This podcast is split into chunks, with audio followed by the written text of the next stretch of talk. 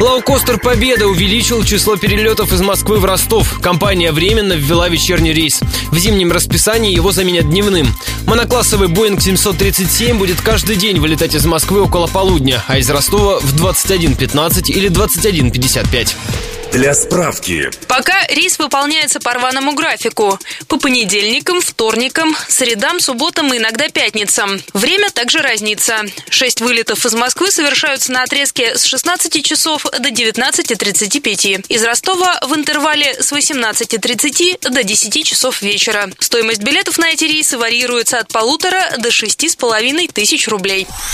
Добавлю, что компания «Победа» еще в августе получила разрешение на полеты из Ростова в Баку, Тбилиси и Ереван.